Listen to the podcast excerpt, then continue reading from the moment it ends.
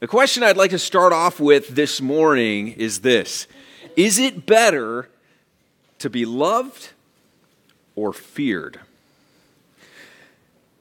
Niccolo Machiavelli, the Italian diplomat, the Italian politician, historian, philosopher, playwright, on and on and on. He's, he's, known as the father of modern political science. He said this It is best to be both feared and loved. However, if one cannot be both, it is better to be feared than loved.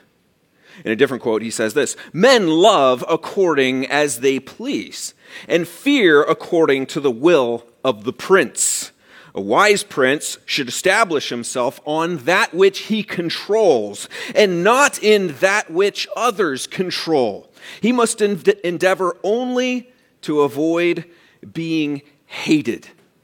So the idea is this since you can't control who loves you, you should focus on what you can control, and that is making sure that they fear you. This is the way a ruler should rule. Some of you remember that 1959 movie. It's a classic Ben Hur. And there's the scene where Judah and his sister and his mom, they've been taken captive by the Roman centurions. And now they're, they're Ben Hur, Judah, he's facing his childhood friend. And, and, and he says, says, For the love of God, why? Why are you doing that? This. And to that, Messala replies, By condemning an old friend without hesitation, I will be feared. Want respect? Want obedience? Dads? Strike fear in the hearts of people. And that is exactly what you will have. But my question is, is, is that what God was trying to accomplish in the flood? Is that why he sent the, the flood? Create this sense of shock and awe like the world has never before seen, so that you compel people to fear you, compel people toward obedience. Let them know who's boss, and they'll think twice before crossing you again. Is that what he wanted to accomplish? That's not that much unlike Lamech. We talked about him again last week. We were reminded, he says to his wives, he says, Adah, Zillah, hear my voice, you wives of Lamech. Listen to what I say. I've killed a man for wounding me, a young man for striking me. If Cain's revenge is sevenfold, then Lamech's is seventy sevenfold. See, Lamech wanted his ruthlessness to be known. He wanted everyone to know that their lives, they really meant nothing to him. He would wipe anyone out so much as they just lifted a finger against him. They would face his wrath. Is that what God was trying to accomplish in the flood? These human beings, they, they completely lost sight of who was in charge, of who was boss, and God needed to set the record straight here. Their lives really meant nothing to him. Is God trying to say, look, I just, I just wiped out every single living thing here. You need to think twice before crossing me. Because whether or not you live or die, that's really not all that important to me. I just want to make sure that you fear me. And aren't we told in Proverbs? I think we just read it earlier this morning. Fear the Lord is the beginning of knowledge. Again, in Proverbs 9:10, the fear of the Lord is the beginning of wisdom. Maybe that's all that God wants. Maybe human life isn't all that important to him. Maybe he'll sacrifice any number of human lives so long as that leads them to fear him. Do human lives matter to God? That's our big question for this morning. And we're going to take a look at the conversation that God has with Noah, and we're going to get a very clear picture of where God stands on this issue. So if you haven't turned there already, Genesis 9, and we're going to look starting in verse 1. Would you stand with me as we read from God's Word?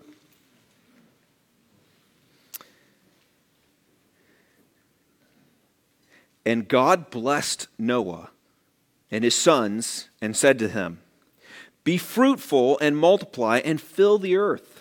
The fear of you and the dread of you shall be upon every beast of the earth and upon every bird of the heavens, upon everything that creeps on the ground and all the fish of the sea. Into your hand they are delivered.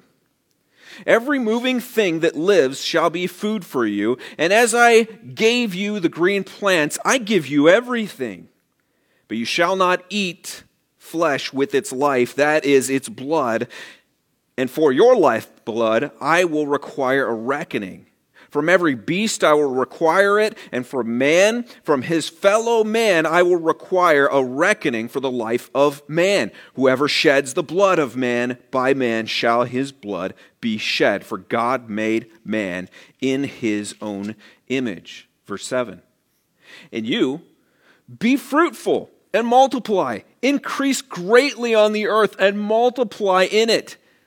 Then God said to Noah and to his sons with him, Behold, I will establish my covenant with you and your offspring after you, and with every living creature that is with you, the birds, the livestock, and every beast of the earth with you, as many as come out of the ark.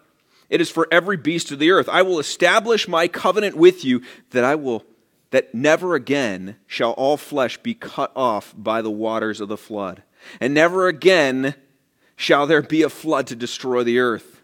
And God said, This is the sign of the covenant that I make between me and you and every living creature that is with you for all future generations.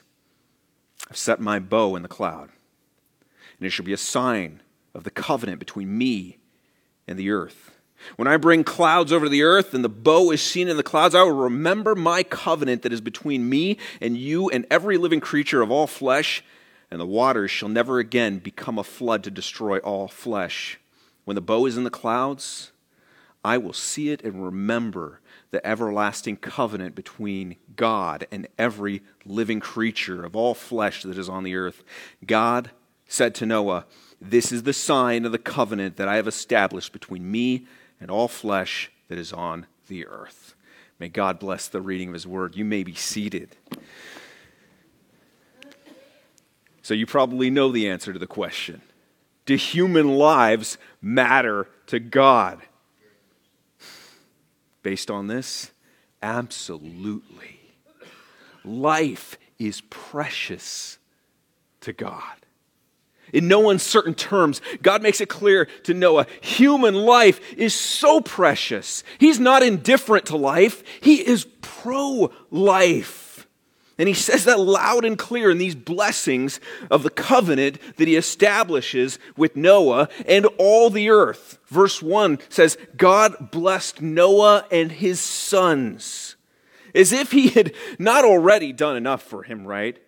Protecting him, bringing, through, bringing him through those waters of judgment. God brought him through the storm, and now he goes out of his way to bless him to establish a covenant with this family. If you're not familiar with the term covenant, covenant's agree- an agreement between two parties. And it specifies the requirements for at least one of those parties. So when God makes a covenant with Noah and all flesh on earth and Noah's family, it's a promise. God is making a promise to them. He's letting them know how things are going to operate from now on how God is going to treat life. He's making provisions for a good future. He's making provisions for life. How did he bless them? There are different ways that, that scholars uh, slice up this passage. I've, I'm highlighting four blessings this morning that I see here. Blessing number one is this He wants to encourage them to populate the earth. He wants to encourage them to produce life. Be fruitful and multiply and fill the earth. That shouldn't sound like a surprise to any of you. This has already been said before. This is part of the original plan, and God wants Noah to know my plan still stands. Genesis 1:28 he said it. God said to them, "Be fruitful and multiply fill the earth and subdue it and have dominion over the fish of the sea and over the birds of the heavens and over every living thing that moves on the earth. See, God hasn't given up on his plans for his creatures. He hasn't given up on it at all. He wants them to fill the earth completely. And for human beings, He wants them to fill the earth as His representatives, people made in His image. Some might think that after having brought the flood, God would have been over this little experiment. I tried it, human beings, everything went south, and now we got to have some, some plan B here. We started out with these people, and it's just not working out. Let's do round two a little differently. Maybe with some built in mechanisms that will prevent these people from, from doing, practicing such violence in their lives, from drifting off into such realms of darkness. But to do that would be to make a couple different mistakes. The first would be to think that anything that's happened so far in human history came as a surprise to God. It didn't. He's not surprised by anything. The first 1600 years of human history, they weren't an experiment. God wasn't wondering, okay, if I make these people, how's this all going to shake out? Let's see what happens here. This will be kind of entertaining. This will be kind of interesting. No, no, no, no. God knows everything. And He not only knows what happened in the past, He not only knows what is happening presently, but He knows what has yet to happen. Psalm 147 5. Great is the, our Lord and abundant in power. His understanding is beyond measure. 1 John 3:20 it tells us God knows all things. Psalm 139 says this, "O Lord, you've searched me and known me," which is when you think about it a scary thought. That God knows everything inside of you. And the psalmist says, You know when I sit down, when I rise up, you discern my thoughts from afar.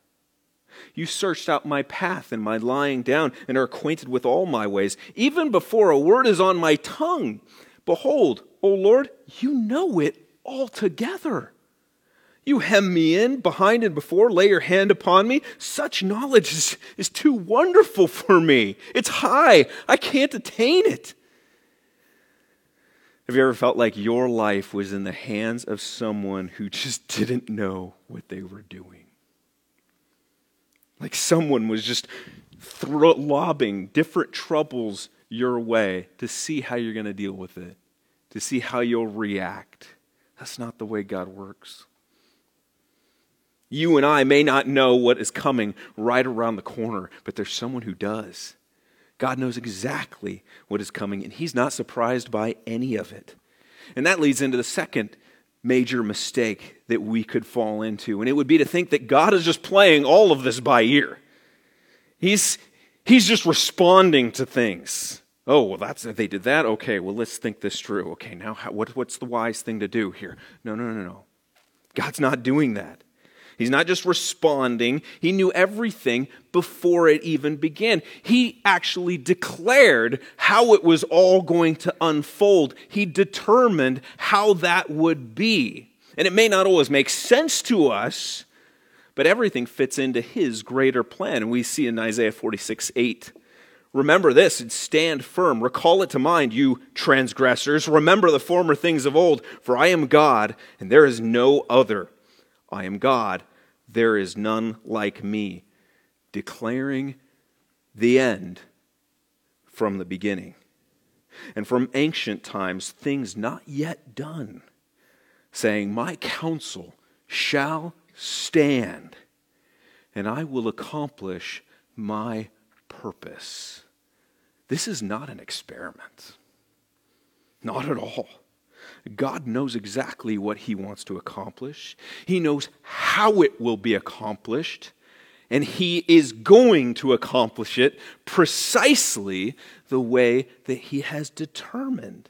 So God's not changing his plan here. This is all part of the plan that he had from the beginning that is actually now just unfolding. God doesn't say to Noah, you know, I spared you and your family because you had faith in me, but I know that the streams of darkness, they still flow through your veins. I'm going to sterilize you, Noah. You understand, nothing personal, but your race is a mess, and I'm going to start over with a new breed of superhuman, super righteous, super perfect, super, these people are going to just worship me and obey me.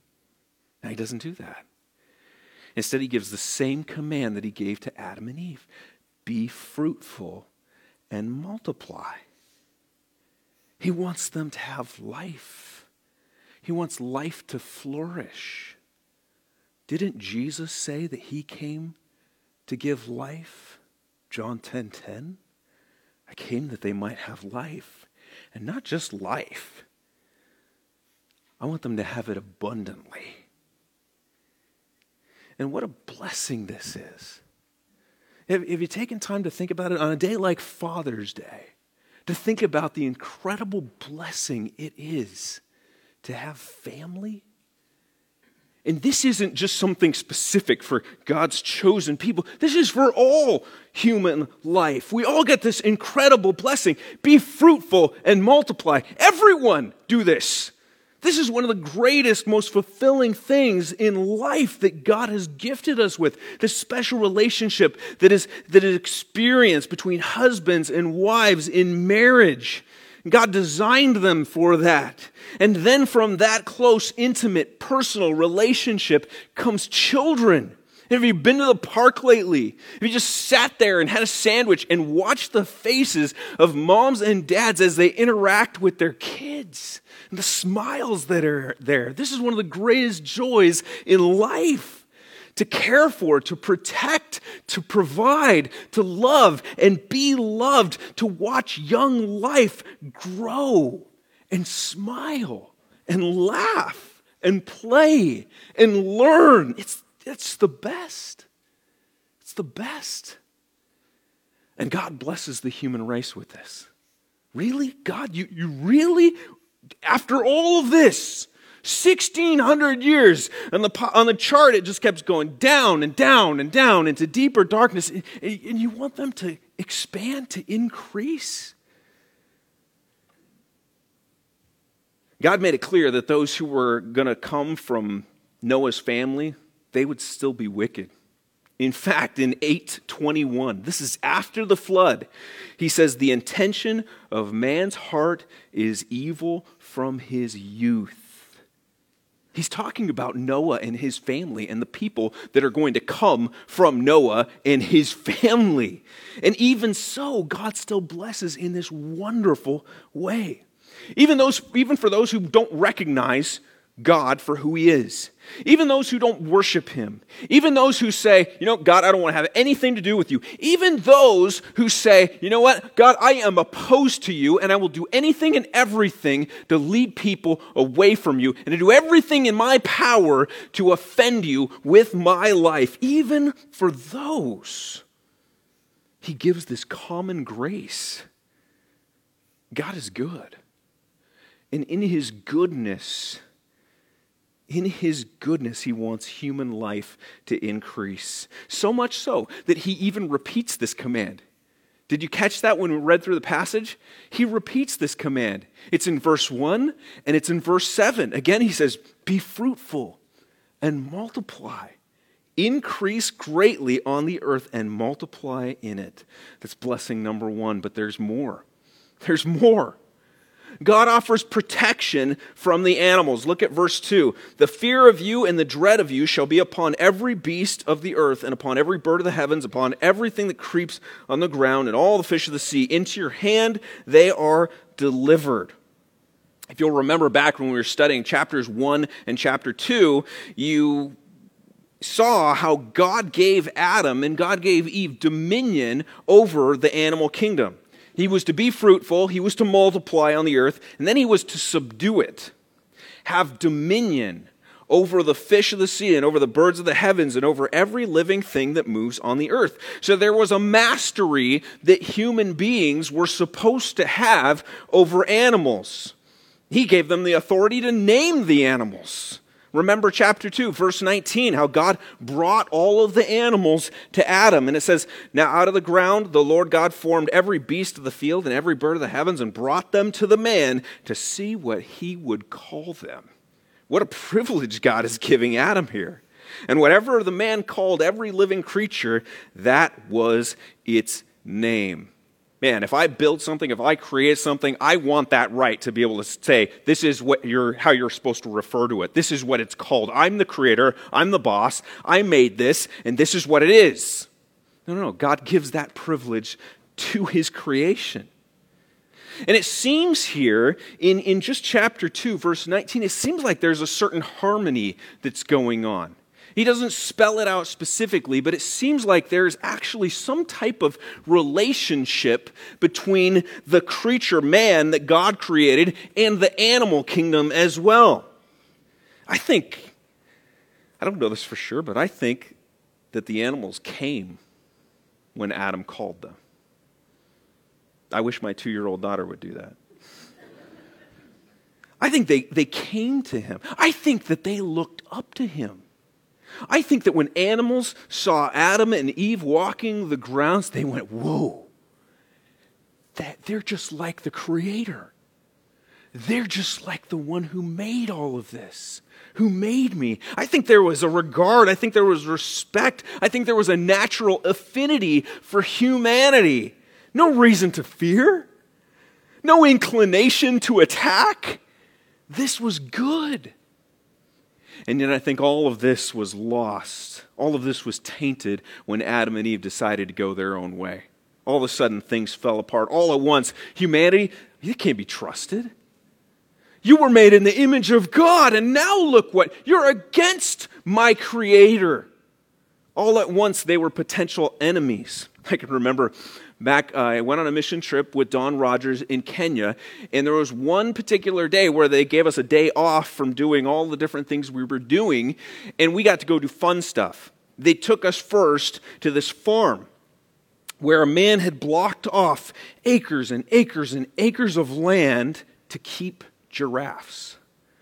And so we went to this place, and, and you just pull up, it's like any other farm, and they're like, there are giraffes there. This is amazing and they were they were blocked in by just you see it a little bit there just this this ragtag fence it, it, it was easy to climb over there were parts in it where you could just kind of sneak through so we did and now we're walking in this pasture with giraffes and everyone else kind of held back, but you know what? I couldn't do that. So I just very carefully, very slowly crept up to these giraffes. And there was one in particular, I think they call them the male a bull. And I was, I was coming up to the largest giraffe, and I got to the point where I was, it felt like 10 feet, but it was probably like 30. And I, I, I'm looking up at this giraffe just completely in awe. And, and, for that moment, there, there was a connection. I felt it. It was like separated from time and space for so long. All of a sudden, we're reunited and it feels so good. This is, this is great. Yes, we were meant to be together. How are you, big fella? And then, disturbing my moment, I heard way out in the distance the voice of this African man saying, Get out! Get out of there! He will kill you! so rude. There doesn't seem to be that special relationship anymore between human beings and animals. And I know there's still, some people say there's some type of special relationship, still, uh, they still uh, savor with their pets. I, I've never experienced that. I don't know what that's like. I'll let you deal with that. But for the most part, the animal kingdom, there is this, there's a sense of fear. There is a sense of danger. Not the way it was supposed to be. And so, this fear we see mentioned here in chapter 9, verse 2, I think this fear is a result of the fall. I think it's a result of human sin. And yet, at the same time, I think that this fear that God is talking about here in verse 2, that this is another element of blessing. Another element of blessing. That is, God causes this these animals to fear and have a certain dread, I think that's a form of protection. A protection for human beings. Imagine if animals had no fear of human beings. Imagine how just about everyone would probably be coming trying to attack you. That little Fifi that looks so cute and cuddly now would just be bent on like scratching your eyes out. how much better is it that they do fear us rather than just look at us as the fallen creatures that we are? People that rebelled against the Creator, wrecked the world that they live in, and just want to kill us. I think this is a blessing. This is a protection that God gives us with. At the end of verse 2, he says, Into your hand they are delivered. Now, there are a lot of people that want to argue that human beings are no better, no different than animals. And they believe that, hey, we all come from the same place. We're just a little bit more evolved than those animals that we see or those pets that we keep around in our home. Some will argue that animals are just as important. Some will argue that killing an animal for food, well, that's just like committing murder. Some actually argue that because of the prominence of the human race and the impact that that has had on the animal kingdom, that human beings actually need to, if they're, if they're moral, they need to do everything in their power to reduce their population.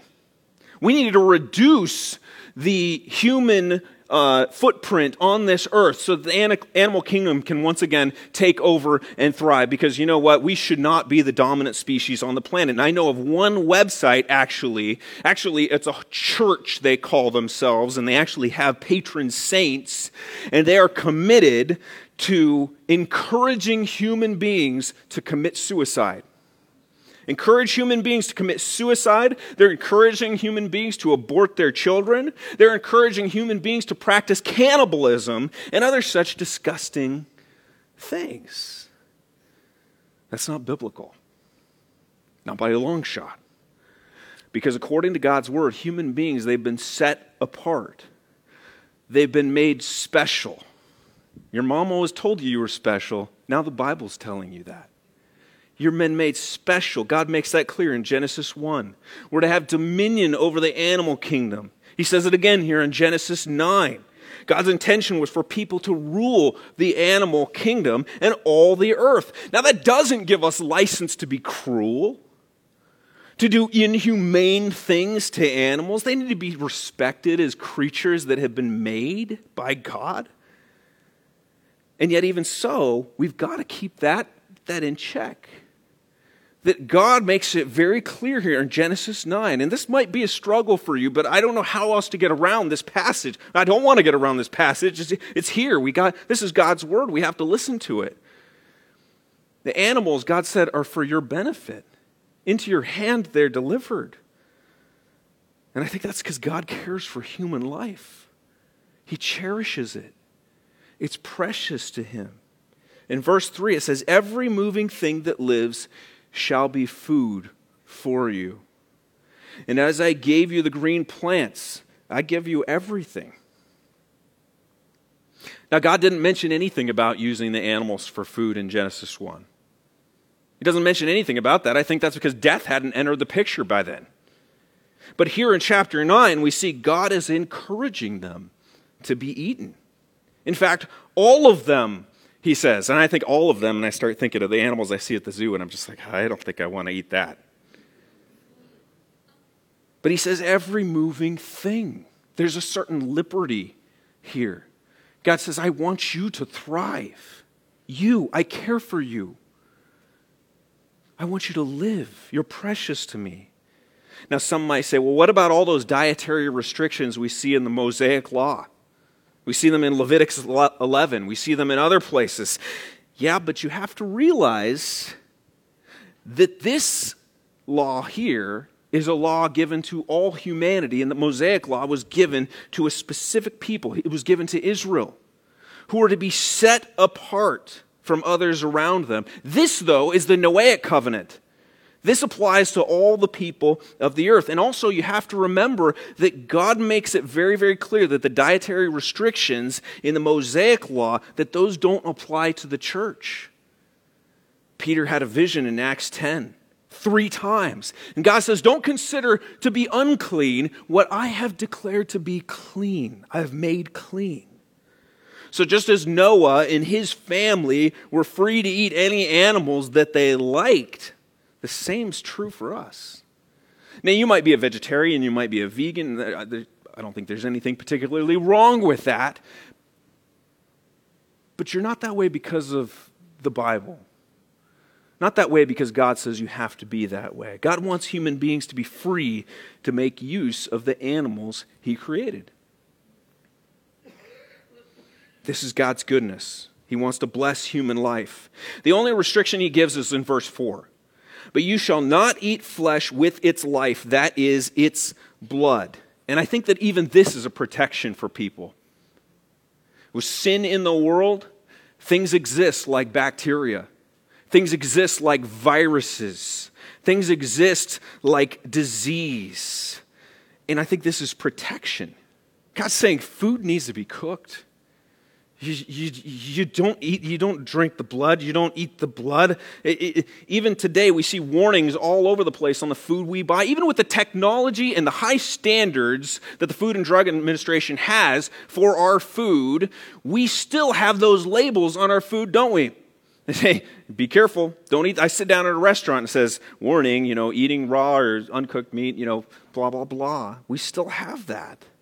I think God wants us to live. He's good to us. He's caring for humanity.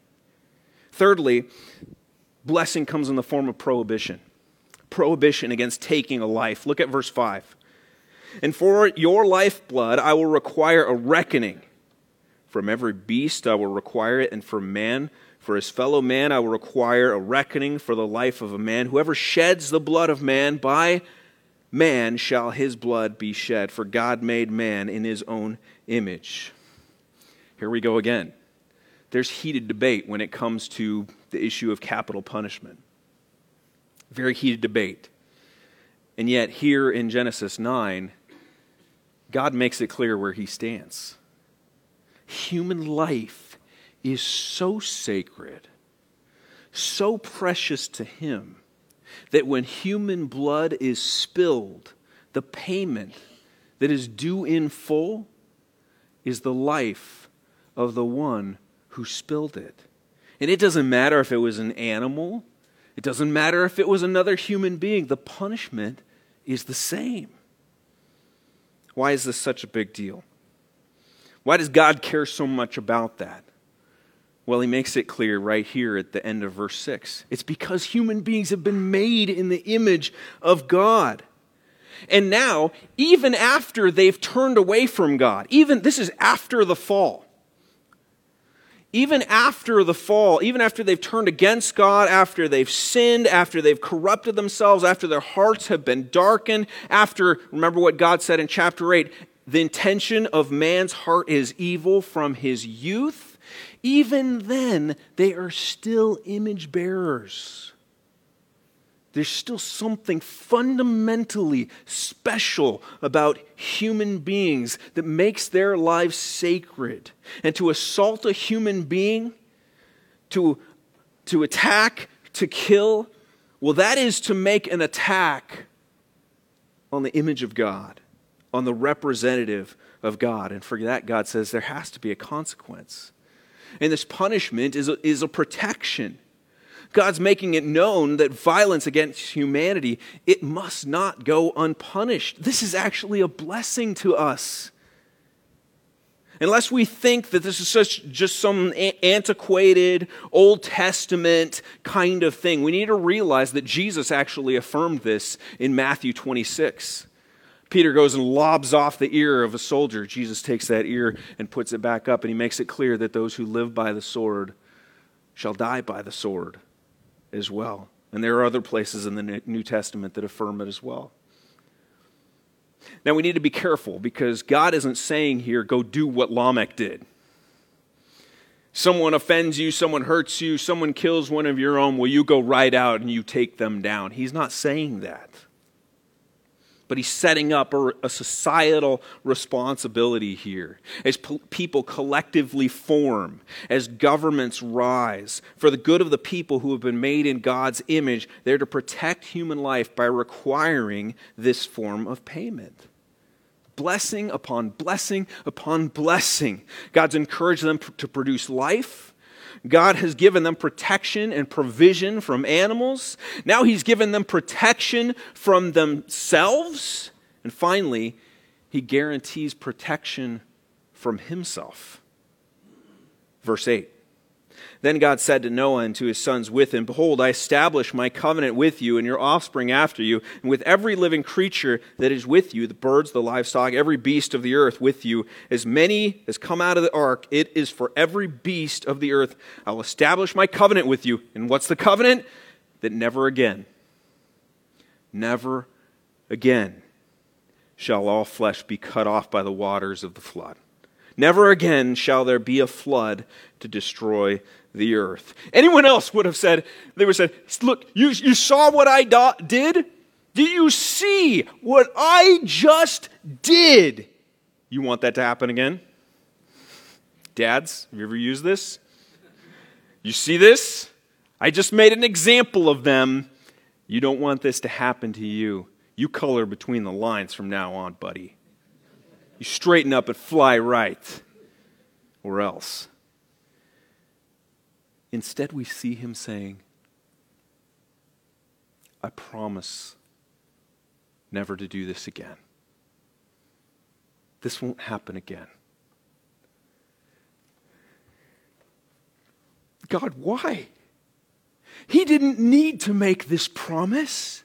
He doesn't do it because he had second thoughts. You know, I got a little heated back there. I overreacted a little bit and I, I, I, let off a little steam. Okay, I won't do that again. Yeah, that was probably a little, a little over the top. No, he doesn't do that because that was right and that was good and that was justified and that was God being true to his character and true to his holiness and saying, no, sin needs to be punished. And we look at that and we need to, to mark that and say, yes, my sin needs to be punished.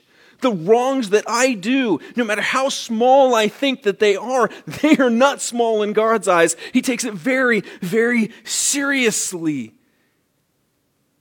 And yet, here, he makes a promise and says, I'm not going to do that again. You know what this is? This is just an expression of his grace It's just His goodness just pouring out, His desire to bless. He doesn't do it but because He has to, He, he does it because God is pro life, pro human life.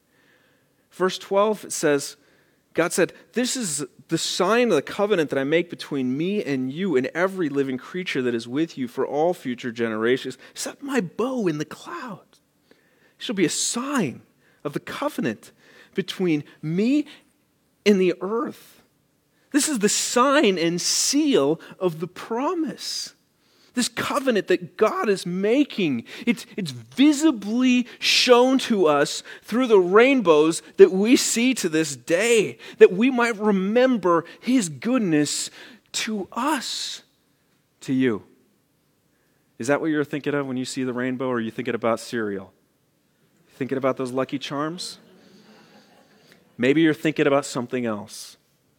I'll tell you what you should be thinking about. You should be thinking about God's goodness to you. Because God's promise never to flood the earth again is a sign of His grace. And when we're reminded of God's grace, it should lead us, it should draw our attention directly to the ultimate grace He has given us in Jesus Christ and the cross that He bore for you and for me so that we might be forgiven. God is good. He is so good.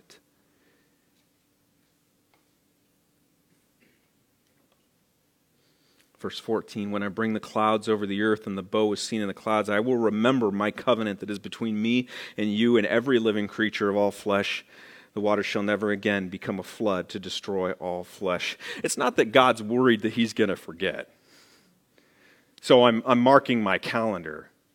I'm getting out my, my, my watch and I'm typing it in. So, okay, it's going to it's gonna beep. It's going to beep when I get heated. It's going to detect my heart rate and it's going to say, okay, simmer down. Simmer down. Remember the rainbow? No, no, no, no, no. Just like we read in chapter 8. Remember verse 1? God remembered Noah. It wasn't that he forgot Noah but it's an indicator that God is a God who is faithful, a God who keeps his promises.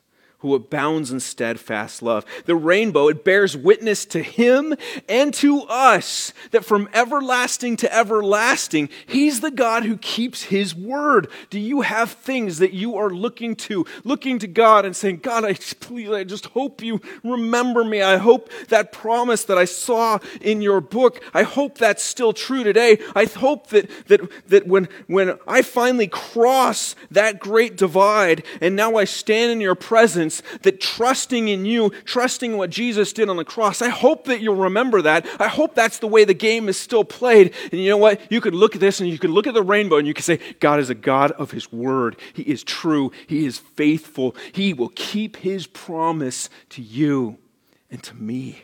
You can trust Him. You can rely upon, you can depend on him. You can fall backwards into his arms and be sure that he will do what he said he will do because he's good and he cares. And your life is precious to him. You know, to wrap this up, there's a question that all of this begs, all of this goodness, all this pro life, God is, life is precious to God. Well, why is it precious to God? Why does he care? Did, did God create human beings just because he's such a nice guy? Did God create human beings because he, he was lonely and just wanted somebody to talk to? Did he make us because he was just bored and wanted a hobby, kind of like an ant farm? Is that why he made us? No! God made human beings in his image for his glory. We know that from verses like Genesis 1:27. We know that from Isaiah 43:7. You've been made for his glory. So as they enjoy and thrive on the good things he's provided for them, as they enjoy friendships and marriage and children and delicious food and protection from wild animals and protection from each other, he's going to get glory for that. As humanity trusts him, and relies on Him, He's going to get glory as He holds them accountable for their sin. His justice is going to be put on display, and yes, He gets glory for that as He keeps His promises remains faithful to his word, he gets glory as he continues to abound in steadfast love and faithfulness towards imperfect, wretched, disobedient people. He gets glory as he sends Jesus Christ to die on the cross in a spectacular display of self sacrifice and love. He gets glory for that as he rescues sinners and they praise his name and they gather together as the church and they seek to live lives of obedience and spread the good news about him to others. He's going to get glory for that. And when we see people and they're finally with him, we are gathered together and we're enjoying him fully as we were meant to from the beginning, experiencing that abundant, everlasting life. He gets glory. God is pro life, He is pro glory. Do you know Him? Do you know Him? Whether you're, you acknowledge it or not, you're a recipient of His goodness. You don't have to be on the good side to be experiencing the blessings that God has given, in spite of who you are in spite of your shortcomings, in spite of your failures and flaws, He has been good to you. He is being good to you. He's given you the basic things that human beings can enjoy. But even more than that, He's given His Son, Jesus Christ, so that you might escape the coming judgment so that you might be forgiven your sin, washed clean, saved from that judgment, have your relationship with Him restored, and be increasingly transformed to look more like the image bearer that you were made to be, and then promised eternity in paradise. God is so good. If you don't know Him, you can. And it's as easy and as hard as confessing your sin and saying, God, I, I, I, I, I am a person who needs you. I am fallen. I have done things that were not honoring to you. I'm a sinner. I deserve the flood. I deserve whatever judgment you have coming for me, Lord. But I, I, know, I know that's, that's where I'm at, but I, I also know that Jesus Christ took my judgment upon himself at the cross. And he paid for my sin there. I want that applied to me. I trust him. I trust you. Wash me clean. Make me new. If you don't know him, trust him. If you do know him, thank him and trust him. keep, keep a running list of the blessings that he has given you. You'll run out of ink, trust me. You'll run out of paper. A good thing for digital technology, but you know what? You'll eventually run out of terabytes because the blessings, they just go on and on and on. Make it your mission to sing praises to Him. Is your life characterized by joy? As you get up in the morning, as you're, you're brushing your teeth, as you're interacting with others, is joy just exuding from you because you're so overwhelmed at the blessing of this good God who wants you to live? Stand in awe of his majesty, for he is great and greatly to be praised. Worship him with arms held high, hearts abandoned, for he's good. He cares, and life is precious to him. Let's pray. Lord, we.